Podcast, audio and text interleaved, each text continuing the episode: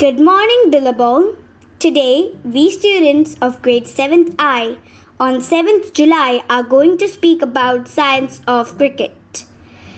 Today, on 7th July, is Mahendra Singh Dhoni's birthday.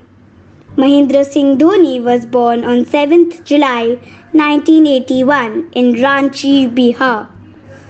He is an international cricketer from India. He has recently retired from international cricket. He had captained the Indian national team in the limited over formats and in Test cricket from 2007 to 2016 and 2008 to 2014, respectively.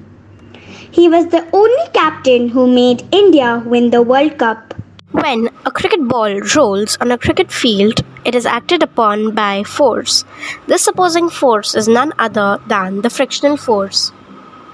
Weather plays an important role in a cricket match. Good weather conditions and clear skies can help the batsman in scoring more runs and also the cameraman to shoot it well.